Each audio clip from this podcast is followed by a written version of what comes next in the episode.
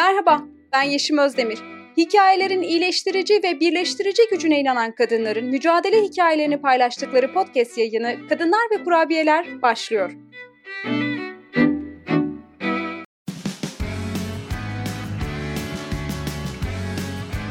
Oku, dinle, izle. Kısa Dalga. Merhaba canım kadın. Merhaba, Hoş geldin. hoş bulduk. Teşekkür ederim. Nasılsın? İyiyim, siz nasılsınız? Ben de iyiyim. Çok teşekkürler. Sohbete başlarken hemen klasik sorumuzu soralım. Bugün ne olmayı seçtin? Ee, ben bugün Nilüfer olmayı seçtim. Neden Nilüfer? Ee, Nilüfer çiçeklerinin özelliklerine biraz bakmak lazım ama e, bir yere ait hissetmemek ama aslında her yerde olabilmek. Yani köksüzlük, mesela bütün çiçekler toprakta yetişebiliyorken e, Nilüfer e, suyun olduğu her yerde yetişebiliyor. Hı hı. Su da benim için hayat, o yüzden belki de. Köksüz ama her yerde olmak. Hem köksüz olmak hem aynı zamanda her yerde olmak. Evet, Çok güzel. Biz kadınların özgür ruhu böyle. Hem bir yere ait olmak istiyoruz hem her yerde olmak istiyoruz aslında. Değil mi? Evet. Evet. Peki Nilüfer seni biraz tanıyalım. Neler yaparsın? Kaç yaşındasın? Mesleğin nedir? Biraz yakından tanıyalım seni. Ben 39 yaşındayım. Meslek olarak bilgisayar eğitmenliği yapıyorum. İki çocuğum var. Ee, şu anda da aktif olarak eğitim hayatında tekrar bulunuyorum. Uzunca bir aradan sonra, 20 yıldan sonra. Okumak istediğim bir bölüm vardı, insan bilimiyle ilgili. Hı hı. Ee, ona yöneldim ve e, o hayalimi tekrar gerçekleştiriyorum. Zamanında okuduğum zamanki bölümü daha çok böyle iş tercihi üzerine bakmışken, şimdi daha çok böyle kendimi geliştirebilecek, hayatıma bir şeyler katabilecek insan bilimi bölümüne yöneldim. O yüzden bu bölümü tercih ettim. Sosyoloji okuyorum şu anda. Ah, çok güzel. Peki sosyoloji okumak hep aklında vardı da bir türlü gerçekleştiremediğin için mi bunca yıl sonra e, üniversiteye sosyoloji okuyarak döndün? Yoksa e, yaşam içinde zamanla karar verebildiğin, istediğin bir şey miydi? Ee, ya aslında zamanla gelişti. Yani benim dönemimdeyken ben çok çok öncesinde, 20 yıl öncesinde üniversiteye gitmiştim. Ee, o dönemde sosyoloji böyle çok bölüm olarak etrafta duyduğum veya bilebildiğim bir bölüm değildi. Zamanla e, hayatın içindeki bu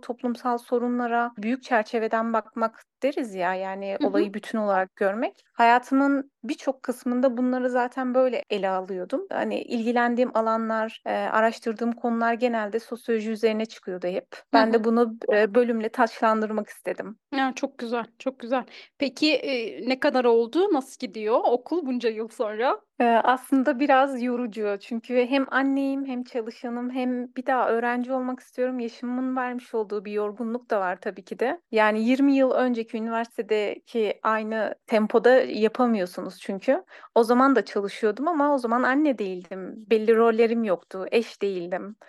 E, Yani hayattaki rollerimiz çoğaldıkça kendimize vakit ayırdığımız zamanlar çok daraldığı için bunun için e, zaman üretmeyi çok isterdim mesela ama bir türlü zaman üretemiyorum kendimle ilgili. Eğitimime verdim ama e, hobiler kalabiliyor. Ona veriyorsun, arkadaş ortamına veremiyorsun veya daha çok aileyle vakit geçirmek istiyorsun ama zamanın yetmediği bir noktada hissediyorum mesela şu anda. Hı hı. Artık zaman diye bir kavram var. Bunu nereden duyduğumu ya da okuduğumu hiç hatırlamıyorum ama sen şimdi böyle anlatırken aklıma geldi. Kadınlar hep artık zamanla kendileriyle ilgili bir şeyleri gerçekleştirebiliyorlar. İşte yıllar sonra okumak istiyorsa o artık zamandan yaratabildiğiyle, yazmak istiyorsa ya da bir hobisini gerçekleştirmek istiyorsa hep o artık zamanla halledebiliyor onu.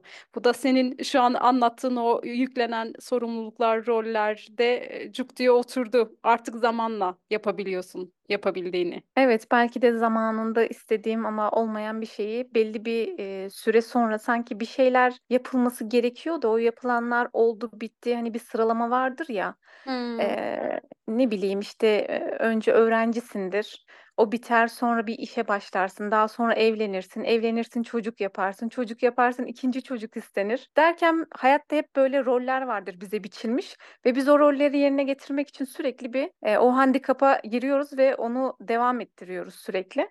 Sanki o bitmiş de ben e, o bitiş anında hani şimdi ne yapabilirim? Aa sonra kendine dönüp tamam bunu yapabilirim o zaman. Şimdi hani buna sıra geldi diyebiliyorsun.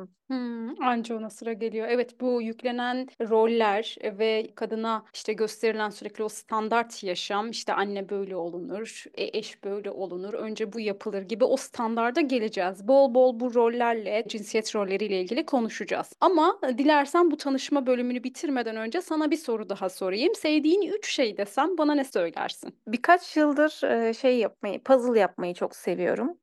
Hı hı. Parçalar böyle dağınık ve ben onları birleştirirken bir bütünlük oluşturduğum için hoşuma gidiyor. O bütünleşik resmi gördükten sonra ortaya bir şey koyduğunu görüyorsun ve dağınık parçalar, hani, birleştirilince sanki hayatı toplamak gibi. Ya, puzzle yapmayı çok seviyorum. Puzzle yapmak gerçekten bana göre bir sabır işi. Yani azimle, sabırla o parçaları bir araya getirmek ve dediğin gibi dağınık bir şeyi toparlama duygusu iyi geliyor. Ama ben, eee, hiç mesela sabırlı değilimdir böyle şeylerde. Hayatımın hiçbir döneminde puzzle yaptığımı hatırlamıyorum mesela. Buradan şey çıkarımda bulunursam yanlış olur mu? Nilüfer aynı zamanda sabırlı da bir insan. Kesinlikle çok sabırlıyımdır o konuda. Çevremde de mesela, eee, evime misafir olarak gelen kişi puzzle'ı dağınık bir şekilde gördüğü zaman, hani, "Nasıl yapabiliyorsun?" Tabii bunun parçaları, hani, zorluk derecesine göre de değişiyor. "Nasıl buna bu kadar sabrediyorsun?" Yani gerçekten bir kafayı toparlamak lazım onu yapabilmek için. Kendime ayırdığım bir zaman olduğu için belki de seviyorumdur. Ha, bak mesela şeyi soracaktım, eee, bonus bir soru olarak. Kendine ait bir zaman var mı, yaratabiliyor musun ve o öyle bir zaman yaratabildiğinde ne yapmayı seviyorsun diye soracaktım. Buna cevap puzzle olabilir mi yoksa başka bir cevabın var mı? Evet, buna puzzle diyebiliriz. Tamam, o zaman o bonus soruyu da aradan çıkarmış olduk. Peki diğer 2 şey, yapmaktan hoşlandığın? Daha önce çok resim yapardım mesela. Şu anda yapmıyorum ama kara kalem çalışması yapmıştım mesela. Odamın duvarına yapmıştım. Eee, ilkokuldayken öğretmenim resim çizdirirdi. Hani yarışmaya gönderdiğinde derece aldığımda çok sevinmiştim. "A, Hı hı. bende bir yetenek var." Demiştim ama tabii ki bunu, eee, ilerleyen zamanlarda hayatın koşuşturmasında devam ettiremedim ama resim yapmayı seviyorum. Ya, doğayı çok severim. Tabii çok klişe olacak ama Her kadın hemen hemen, eee, bu yayında doğayı sevmekten bahsetti. Bir şekilde sevdiği şeyleri doğaya bağladı ama ben bunun da ortak bir duygudan kaynaklandığını, o özgür olma, hür olma, bir tek doğada kendilerini bu kadar özgür ve rahat hissediyorlar galiba kadınlar. O yüzden, eee, doğru, klişe gibi gelebilir ama, aaa, çok da anlaşılır doğayı sevmekte. Evet, yine doğayla ilgili ama, eee, mesela suyu çok seviyorum. Hani, kendimi, ruhumu dinlendirmek için su kenarı bir yere gitmek isterim ya da suyu sesi insanı dinlendirir ya, Hıı. benim de sevdiğim şeylerden bir tanesi. Su olan bölge benim için çok güzel bir yerdir ve kendimi orada, eee, iyi hissederim. Bak, bu su üzerine tekrar konuşacağız. Çok ilginç bir şekilde birbirine bağlantılı şeylerden bahsediyoruz ama hadi bunu sona saklayayım. Kelimeler ve çağrışımlar Tamam. tekrar konuşacağız. Peki Nilüfer, eee, seninle ilgili bilmemizi istediğin başka bir şey yoksa tanışma bölümünü bitiriyorum. Eee, yok bu kadar. Teşekkürler.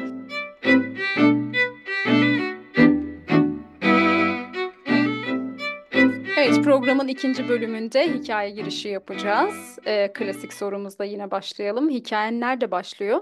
Benim hikâyem doğrusu nerede başlıyor bilmiyorum. Eee, emin de değilim. Ben doğduğumda mı başladı yoksa öncesinde, eee, zaten hikâye hâlihazırda vardı da ben buna uygun görülen rollere ayak mı uydurdum bilemiyorum. Ya, hikâyemin, eee, ne kadar bana ait bilmiyorum doğrusu. Çünkü fark ettim ki biz kadınlar olarak, eee, bize yazılan hikâyeleri yaşıyoruz. Sonra da bu hikâye bizim hikâyemiz sanıyoruz. Ne kadar güzel söyledin.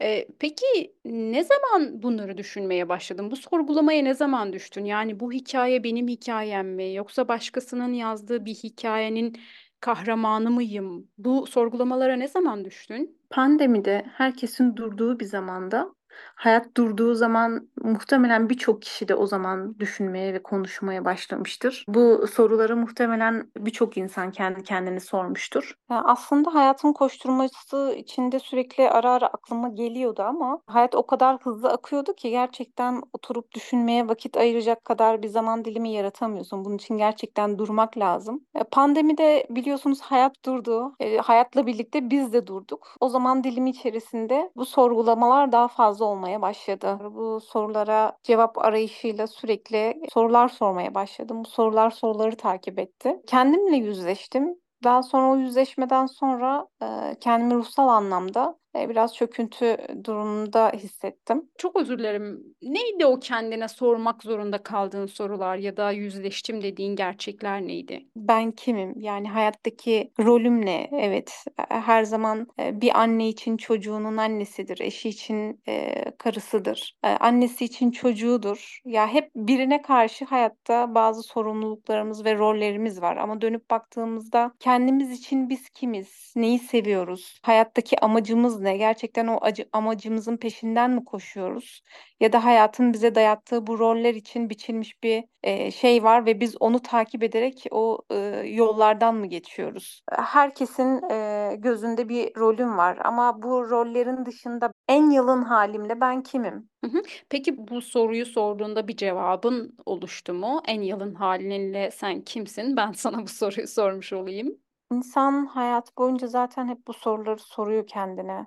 Zaman zaman cevabını belki bulabiliyor, belki değişiyor zamanla cevaplar ama sürekli hayatın her döneminde bizler kendimize bu soruları soruyoruz. Önemli olan bu soruları daha erken yaşta sorabilmek. Yani neden 40 yaşını bekledim de daha önceki zamanlarda bu soruları kendime sormadım diye E, düşünmeden edemiyor insan. Bence e, hayatımızın bu zamanına kadar belki bunları kendimize sormamamızın nedeni doğumumuzdan itibaren zaten bizim cinsiyet üzerinden bize verilen roller. Hmm, bu şey toplumsal cinsiyet rolleri diyoruz buna da mı? Yani işte erkek içinde, erkek çocuğu içinde, kız çocuğu içinde belli roller zaten doğumdan önce bellidir. Kız çocuğu olursan bunları bunları yapacaksın. Erkek çocuğu olursan hatta şeydir ya çok Evet. klişe. Daha böyle cinsiyeti belli olduğunda çok klişe bir şekilde işte kız çocuklar için pembe renk tonlarında kıyafetler alınır. Erkek çocuğu Evet. için işte mavi ya da daha koyu tonlar. İşte bunlar da aslında biraz toplumsal cinsiyet rollerine işaret ediyor. Peki sence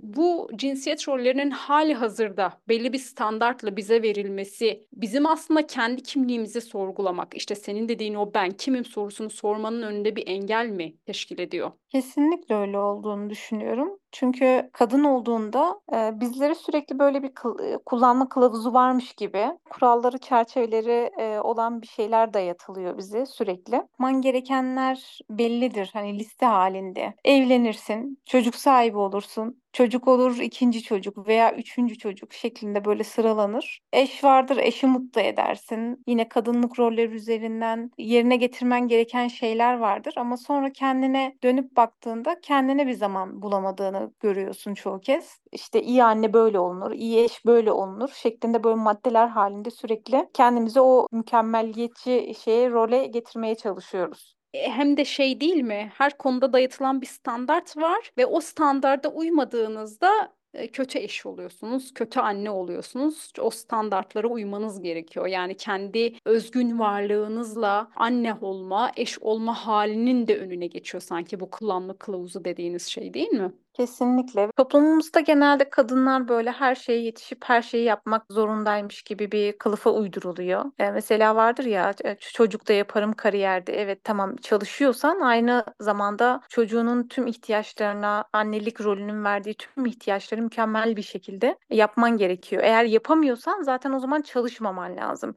Ya çalışıyorsan onu da onu da bir şekilde sürdürmen gerekiyor. Eğer yapamıyorsan e, feragat etmek zorundasın. Mesela çalışma hayatından uzak durmak zorundasın. Ya da e, mesela tekrar eğitime odaklandığın zaman e, eğitimle ilgili aksaklıklar yaşıyorsan e, yine eğer senin anne olmandaki bir kısımda engel teşkil ediyorsa o zaman okumayı tercih etmemen gerekiyor. Ya da kendini geliştirebilecek bir aktiviteye yöneldiğin zaman Yine bununla ilgili rolleri yerine getirmediğin zaman, getiremediğin zaman, zamanla ilgili sıkıntı yaşadığın zaman e, eksik hissettiriliyor. Evet evet önceliği kadının hep işte anne olmak, eş olmak, daha işte o evin içindeki e, roller hep daha öncelendiği için dediğin gibi okumayı tercih ettiyse ya da bir ilgi alanında işte hobisiyle ilgilenmeye kalkıştığında birinden illa feragat etmesi gerekecek. Çünkü hani işte kutsallaştırılan tırnak içinde evin içindeki roller, eş olmak, anne olmak gibi.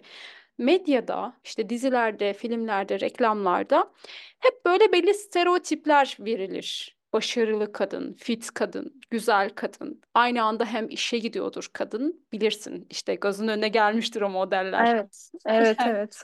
Kadın işte işe gidiyordur, çok güzeldir, çok fittir, çok bakımlıdır. Sanki hiç ölmemiş, bitmemiş gibi işten gelir, hiç tükenmemiş gibi. Hemen yemeğe koyulur. Hemen yemeğe koyulur, çocukların bakımıyla ilgilenir. E, oradaki rolleri de tırnak içinde sorumlulukları da alır hemen. Çünkü hepsi onun e, omzunda yük ya, sadece onun yükü ya.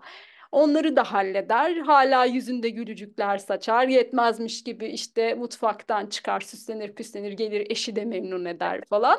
Evet evet. Hatta programımızın başında bu e, karikatür olarak çizdiğimiz resim gerçekten kadınlarımızı tam böyle resmediyor. Ben de e, onu incelediğim zaman bakıyorum diyorum hani tamam birçok rol var o kafa tepede gö- görsel olarak böyle şekillendirmişsiniz. E, tam bizi anlatıyor. Yani biz o kadar çok rolün içerisindeyiz ki. Kapak tasarımından bahsediyorsunuz. Evet, Ha. kapak tasarımımızdan aynen. Tam bizi yansıtıyor aslında o. E, birçok rolün içindeyiz ve gülümseyerek duruyoruz. Ve bir de şeye dayandırmaya çalışacaktım bunu. Ee, şimdi bunu eleştirel bir bakışla, eleştirel bir gözle bakmadığımızda bu resmedilen, e, karikatürize edilen model, o stereotipleri eleştirel gözle bakmadığımızda şöyle bir yanılsamayla karşı karşıya kalıyoruz. O işe de giden, işten mutlu dönen, eve de yetişen, çocuğa da yetişen kadın modeli gerçek değil. Asla gerçek değil. O dizilerdeki, filmlerdeki, reklamlardaki şeyler gerçek değil. Kesinlikle. biz bunları O kadar gerçek o kadar değil. değil, hiç değil ve biz bunları maalesef gerçeklermiş gibi izliyoruz. Sonra da birçok kadın bunu yapabileceğini sanıyor. İşte duymuşsundur ben çocuk da yapıyorum, kariyerde oraya da yetişiyorum, buraya da ve buna bunu yapmak zorundaymış gibi e, hissediyor kadın. Halbuki yani bir robot gibi sana bir sürü şey programlanmış ve o sistem çökecek. Çöküyor da zaten biliyorsun. Yani birincisi kadın olarak hani bunların gerçek olmadığını ve sürekli bize yedirildiğini, yemlendiğimizi, bu tarz stereotiplerle yemlendiğimizi bilmek lazım. Uyanık olmak lazım. Bunlar gerçek değiller. Önce onu fark etmemiz lazım. İkincisi de yani bu rolleri hayat arkadaşımızla paylaşmak, değil mi? Yani toplumsal cinsiyet eşitsizliği dediğimiz e, şeyi, o eşitsizliği ortadan kaldırmaya çalışmak. Yani bir baba da anne kadar yük almadığında e, çocukların bakımı ile ilgili, evdeki işlerle ilgili o zaman o yük kadına biniyor. Kadın da bu rol ona ait sanıyor gerçekten. Çünkü çocukluğundan beri senin de Evet öncesinde evet. vurguladığın gibi daha böyle kız çocuğu olarak hayata geldiği andan beri rolleri belli olduğu için Kesinlikle. kadın da bunun kendi rolünü Ya olduğunu sanıyor. Her yerde başarılı bu olması. kuşaktan kuşağa aktarılan bir şey oldu artık. Yani bir önceki nesline bakıyorsun. Evet, e, anne için doğal şeyler, olması gereken şeyler. O kendi annesine baktığında yine onda da doğal görünen şeyler. Ama sen mesela durup düşünüp hayır ya hani bu böyle olmamalı dediğin zaman işte orada e, bu sorgulamalara başladığın zaman anlıyorsun aslında hayatın böyle bir şey olmadığını. Yani bir robot değilsin ve sen bu hayatın bu döngüsünde bir şeyleri değiştirmek istiyorsun. Çalışmaya başladığım ilk zamanlarda aslında e, bu tempoda hani sizin dediğiniz gibi o gösterilen profildeki gibi olduğunu düşünüyorsun. E, işe de koşturuyorsun, çocuklara da bakıyorsun, yemeği de yetiştiriyorsun, yoruluyorsun ve o kilit noktada tıkandığında e, o zaman sorgulamaya başlıyorsun. Demek ki bana dayatılan bir şey var diyorsun. Diğer bölümlerin aksine çok böyle kişisel bir e, anlatımda bulunmadım ama aslında ben toplumun e, kadınlar üzerine dayattığı bu cinsiyet rolleri üzerinden konuşmak istedim. Çok da iyi yaptınız tabii ki yani illa herkes burada işte kişisel sorunlarını anlatmak zorunda değil. Çok da önemli bir konu konuştuk zaten her bölümün çerçevesi değişiyor. Dediğiniz gibi cinsiyet rollerini kimlikler üzerinden anne olma kimliği işte eş olma kimliği üzerinden konuşmuş olduk. Çok da güzel oldu. Son bir soru sorup bu bölümü bitireceğim. Kelimeler ve çağrışımlar bölümüne geçeceğiz. Bu da bir e, bonus bir soru. Sihirli bir gücün olsa bu nasıl bir güç olsun isterdin ve bu güçle ne yapmak isterdin? Aslında sihirli bir gücüm olsa, özel bir gücüm olsa zamanı yönetmeyi çok isterdim. Çünkü insan bazı zamanlarda mutluluk mesela çok kısa geliyorken o anı daha bir uzatmak istiyor. Ya da kötü bir anımız olduğunda o zamanı kısaltmak istiyoruz. Yani mesela geçmişimizde keşkelerimiz var. Onlara dönebilip zamanda bir yolculuk yapıp düzeltebilmeyi herkes mutlaka çok ister. Herkesin hayatında keşkeler vardır. Ya da yaşanmamış bazı çocukluk anılarımız vardır özlemiyle dolup taşıp böyle güzel anıları tekrar e, biriktirebilmek için o zamana geri dönmek. Bunun gibi zamanı yönetmeyi çok isterdim. Hı. Aslında ben bu soruyu sakıncası yoksa size de sormak istiyorum. Siz peki bir özel gücünüz olsa siz ne yapmak isterdiniz? Bu değişiyor sürekli. Sürekli gerçekten özel bir gücüm olsun isterdim. Şeyi okurken Yuval Harari'nin Homo Deus'unu ya yani o bu şeyden hayvanlardan tanrıları diye e, tanımlıyor insanın son geldiği noktayı. Ben o kitabı okurken hep şey demiştim. Ya tamam artık hani tanrı mertebesine geldiysek madem özel güçlerimiz olsun yani bu kadar geliştiysek diye böyle her gün gerçekten farklı bir özel gücümüz olsun isterdim. Ya şu an e, sorduğunda aklıma şey geldi. Yine hani zaman kavramından konuştun. E, benim de zamanla ilgili bir talebim olurdu sürekli. Böyle çok yetişemediğimde, çok koşturduğumda, hiçbir şeye yetişemediğimde zamanı dondurmak, yani zamanı da dondurmak değil aslında, kendimi dondurmak. İşte sistemin çökmesinden falan bahsettik ya böyle. Gerçekten bazen o sorumluluklar o kadar artıyor ki evin içinde, iş hayatında, işte akademide, orada burada roller o kadar artıyor ki ve yetişemediğimi düşünüyorum. Hiçbir şeye yetişemiyorum, hiçbir şey doğru yapamıyorum, hiçbir şey yeterince zaman ayıramıyorum. Her şey birbirine giriyor. Tam o anda dondurmak istiyorum kendimi.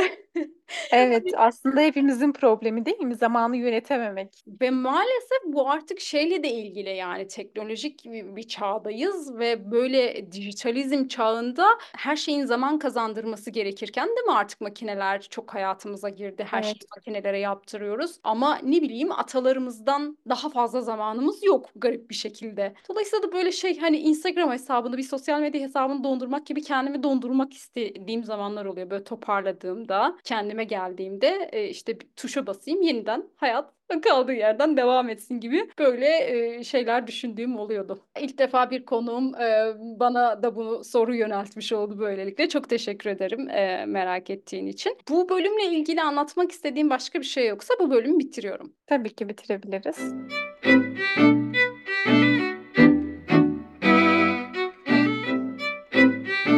Geldik e, programın son bölümüne. Kelimeler ve çağrışımlar bölümündeyiz. Kelime hebemizden üç kelime vereceğim sana. Senden de sonrasında üç kelime isteyeceğim. Hazırsan ilk kelimen geliyor. Tabii ki. Dayanak. Ee, dayanak. Aslında sırtımızı yasladığımızda devrilmeyeceğinden emin olduğumuz bir duvar. Yani bu e, cinsiyette kadın da olsan, erkek de olsan mutlaka herkes bir dayanağa ihtiyaç duyuyor. Evet. Şimdi ikinci kelimeni söylerken programın başına götüreceğim seni. Suyla ilgili bir şeyler e, söylemiştin. Suyla ilgili bir şeyler yapmayı seviyorum diye. E, kelimeler ve çağrışımlarda ben senin için seçtiğim kelimelerden ikincisi suydu. Şimdi su üzerine burada konuşabiliriz. İkinci kelimen Evet. Su gerçekten beni temsil ediyor. Yani benim için hayat su. Kendimi orada huzurlu hissedebileceğim suyla. Hatta terapi anlamında da yani kendini kötü hissettiğinde insan bir suyla arınır ya. Hmm. Su benim için gerçekten arındırıcı bir şey. Hı hı. Peki son kelimen geliyor. Onay. Çocukluğumuz için çok önemli bir kelime olduğunu düşünüyorum. Çünkü çoğumuz onay eksiğiyle büyüyoruz çocukluğumuzda. Bireyselliğimizi onaylamıyor büyüklerimiz. Sonra da bu eksiklik yetişkinlik hayatımızda sürekli karşımıza bir sorun olarak çıkıyor. Hı hı. Tamam. Peki biz sana üç kelime verdik. Şimdi senden de üç kelime alalım. Keşfetmek, seyahat, bir de ağaç. Hepimize kattığın kelimeler için çok teşekkürler. Hikayeni bizimle paylaştığın için de ayrıca teşekkürler. Sağlıcakla kal. Ben teşekkür ederim. İyi yayınlar.